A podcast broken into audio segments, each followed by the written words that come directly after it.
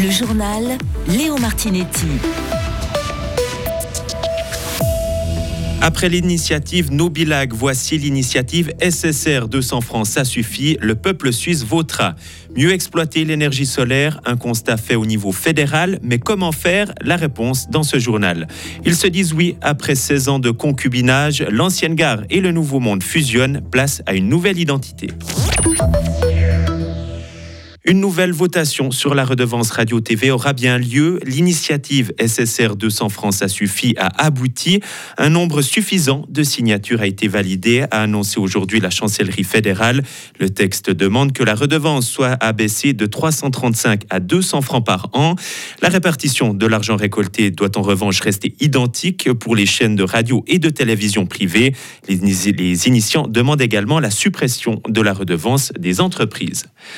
La Confédération peut faire mieux pour exploiter l'énergie solaire, constat tiré par le contrôle fédéral des finances après enquête. Il estime que des améliorations sont possibles pour coordonner les différents soutiens aux installations solaires entre confédérations, cantons et communes. Le rapport subvention-efficience est meilleur dans les grandes centrales, celles d'une puissance supérieure à 100 kW.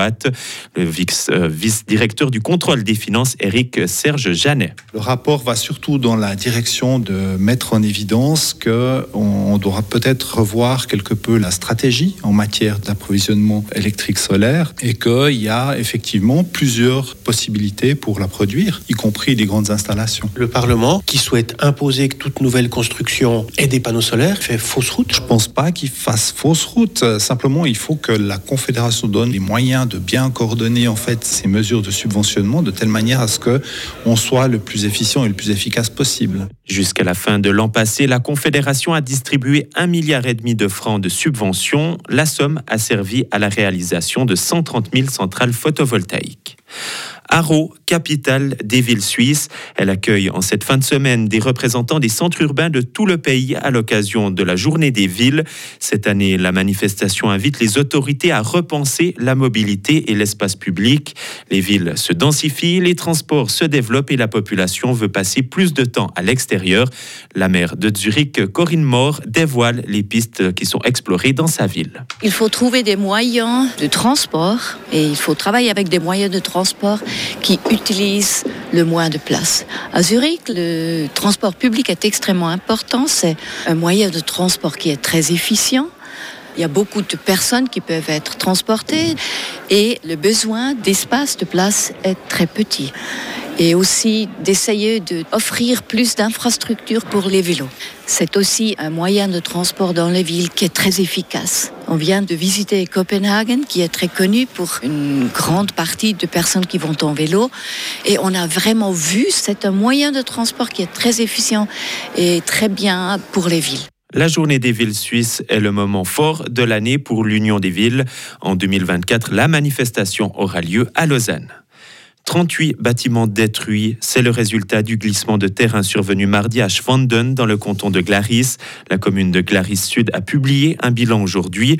Selon son maire, des lieux d'hébergement sont encore recherchés pour la centaine de personnes évacuées.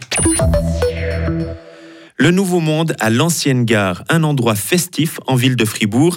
Le café et la salle de spectacle fusionnent pour offrir au public un lieu artistique unique. L'endroit disposera d'un grand espace pour proposer toutes sortes d'activités en lien avec la culture. Lisa Auberson. Les deux identités occuperont le rez-de-chaussée du bâtiment. Des salles seront bien sûr disponibles pour les concerts, mais aussi pour les conférences ou encore des expositions. Le programme se veut complet pour plaire à un large public. Rana Bassil est directrice opérationnelle du Nouveau Monde. À la base, on voulait dire c'était la maison de la culture, mais c'est aussi, ouais, c'est euh, un endroit assez unique parce qu'on peut venir euh, boire le café le matin, manger à midi.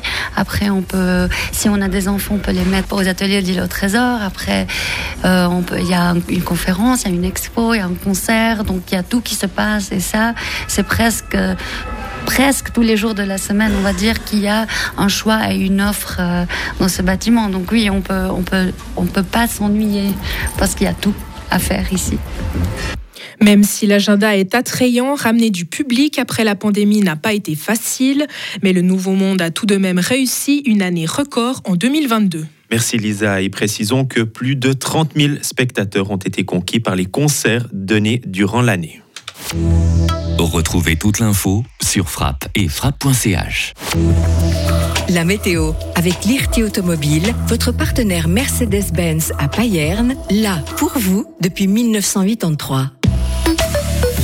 Le temps sera bien ensoleillé pour euh, ce vendredi avec des températures en hausse, 25 à 26 degrés.